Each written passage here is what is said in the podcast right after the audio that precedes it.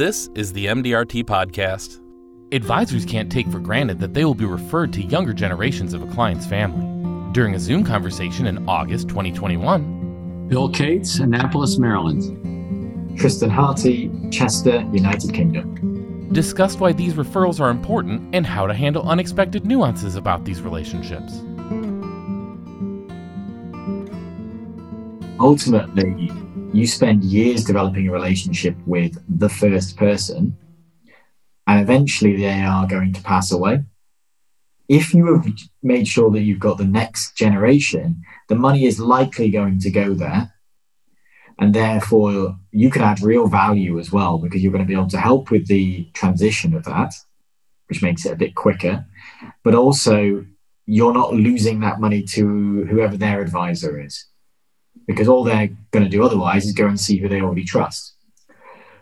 But perhaps one of the biggest pitfalls that people do when it comes to multi generational planning is that they treat the, the next generation the same as the first generation.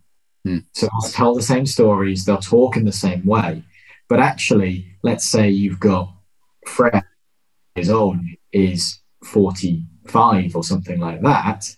They're very different people and they and they're at very different stages in life and they need to be still seen as separate clients rather than just what like rather than one unit.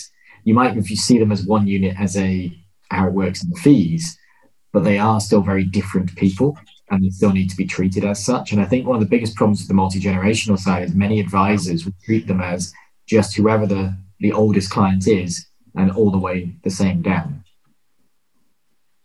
I think that's great advice. I'll tell you, th- let me give you a why for this first. You know, why think in these terms. And, and Tristan mentioned that most advisors do lose the business with the, well, that most of, uh, a lot of them lose it when the spouse dies, right? Because they haven't included the other spouse. So that's the first step. And the next step, of course, is the children. And I think it's like 2% of advisors attain the assets and the, and the ability to do business with the children when both parents go. So that's abysmal. Uh, so, from a business standpoint, and losing the assets and losing the opportunities, that alone, I would think, should drive people to think about the multi generational. But there's another aspect to it that a lot of people don't think about. So, let's take an older couple that has children that may be in their 30s and they have children, right? So, there's grandchildren at play as well. And let's say that, God forbid, something happens to the children of the clients, the adult children. Who's going to be responsible for watching the grandchildren? Well, probably the grandparents, right? Well, has money been allocated for that? Because there's a financial impact of that, right? First of all, legally hasn't been set up properly, but also financially hasn't been set up properly. Uh, also, we know that these younger parents, right, need to be protected against the decisions that the older clients have made or have not made. So, because the decisions that everybody in a family, even extended family, makes impacts everybody else, it makes sense for the advisor to have relationships with those people. And a lot of times you can do business with them, but it starts off by just knowing that the decisions you make or don't make affect your children. To the children, that you know, the, the decisions your parents make or don't make affect you and and so on. If there are godparents involved who will be actually bringing up the children right? Again have the parents left money for that all of that. So it's what's doing what's right for the client. And if you think about expanding the relationship and, and actually not just selling a product to help this person but getting the full context of how their financial decisions impact other people it starts to become a no-brainer to have these conversations and it's not just good for business, it's what is right for the client. And whenever you do what's right for the client, it's usually going to be good for your business in some form or another. Some clients, you've probably seen this, Tristan, they just love it when you've reached out and taken care of their children and, and even grandchildren, helping them make the right decisions. Right. So it strengthens the relationship with the initial clients who've done that. Uh, I'm sure you've seen that. Yes, 100%. And it's one of the big things as well about it is that you kind of, people forget that if you're looking at the lifetime of a client, whilst you, if you've got a client who's, say, 60 or 70, you're probably going to get 10 to 15 years. if that, I can't believe that the stat is 2% only is, is what ends up remaining, uh, which is truly abysmal. and does make you wonder if there's clearly a way, if you can keep those clients, you're not going to have to go out and prospect as much. a lot of folks I'm coaching these days, or people I, I meet, you know, when I give a speech, they say, you know, I don't know, I just want to focus on my, I don't want to do, you know, this whole thing. I say, but what's right? What's, and they go, well, you know, actually, my clients are getting older.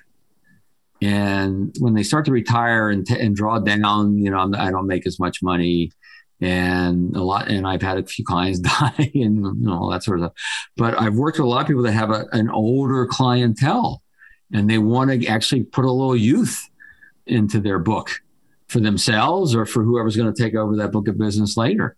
And so this is the perfect natural way to do that to create a little more younger clients coming in is through your older clients. It just makes sense. And a lot of those younger clients, a lot of those children can be B plus A clients in their own right. Right? It's not just doing the right thing for the family. It's it also helps your business quite a bit. So well, generally, what we find is if we've got our A and B clients, their children are generally, this is a big generalization, but they're raised in a way that encourages them to end up wanting to be the same. Mm-hmm. And they'll go into similar professions, whether that's business owners, directors, lawyers, doctors, whatever it might be. They're all gone, they're generally on the same path. So actually, they will end up being very good clients themselves. Yeah.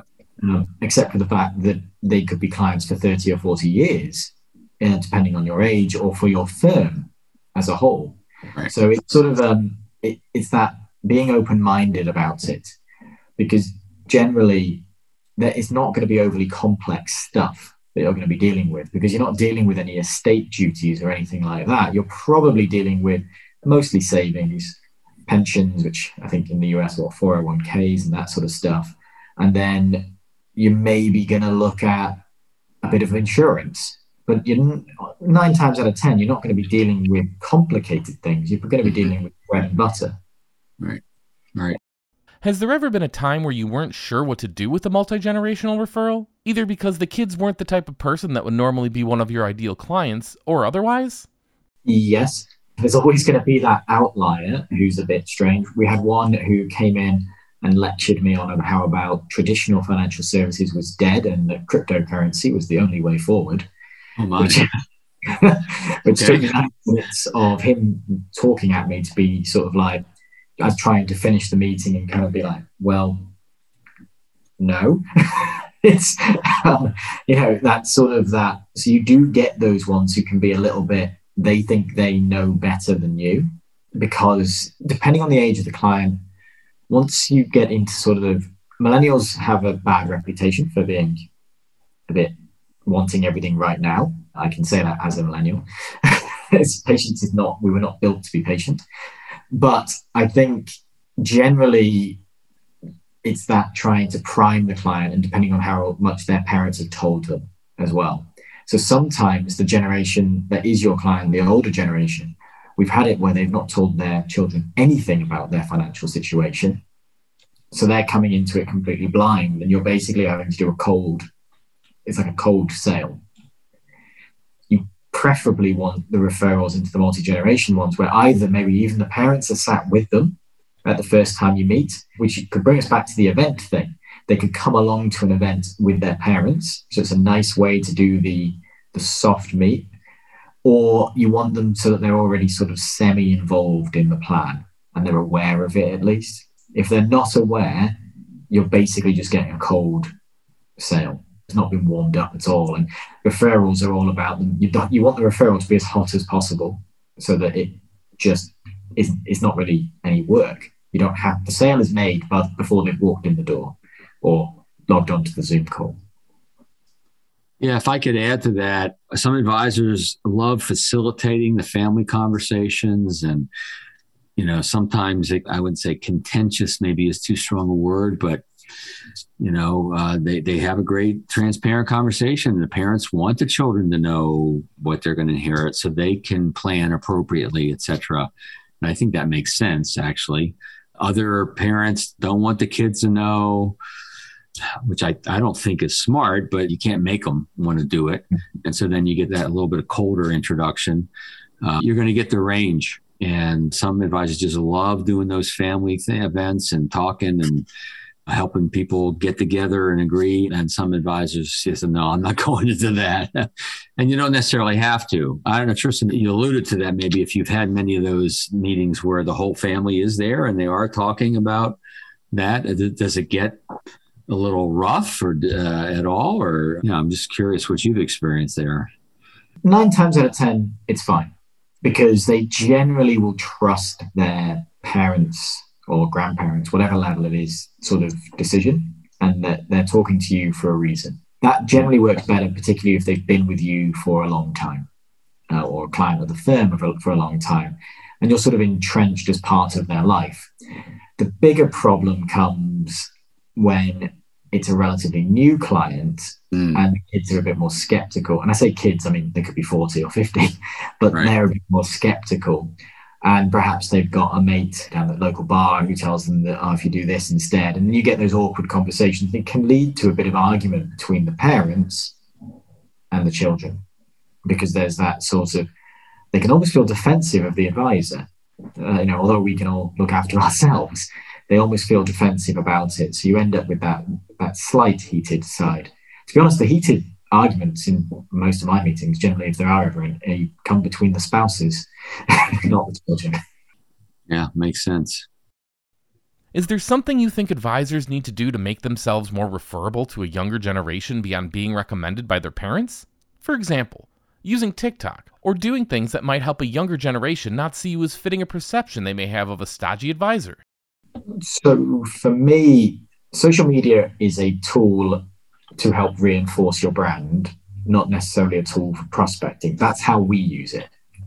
Is it's a great way for for Facebook or Instagram, LinkedIn, whatever it might be, of just basically reinforcing the brand. When someone Googles you, Facebook's going to pop up pretty sharpishly up there. And if you're doing regular blogs or something, and I would actually recommend you hire someone to do it. Don't do it yourself because it can be a massive time sucker but you can just have everything automated, hire someone just to run it, just send them the posts, and it adds that credibility. I'm not sure it's necessarily a way of getting referrals or bringing brand new clients in. That's my opinion because it's too short and sharp. And we're not trying to sell a pair of shoes. We're trying to sell financial freedom, comfort. But I think for the younger generation, they're going to check out your social feeds. And if you don't have one, they're going to go, well, I'm not going to use him, but someone else will pop up. Because what the problem is, once you search it, anytime you go on your social feeds, that algorithm's now in there, and you're going to see 78 people who do the same thing, but are do, using social media. So it's more for me that it's that reinforcement of when that referral comes from the parents or to anyone in general. At least you have a presence online. It makes you look a lot more genuine as well. That's the end of this month's episode. If you'd like to subscribe, you can find us on SoundCloud and Spotify at MDRT Podcast. Thanks for listening, and see you next time.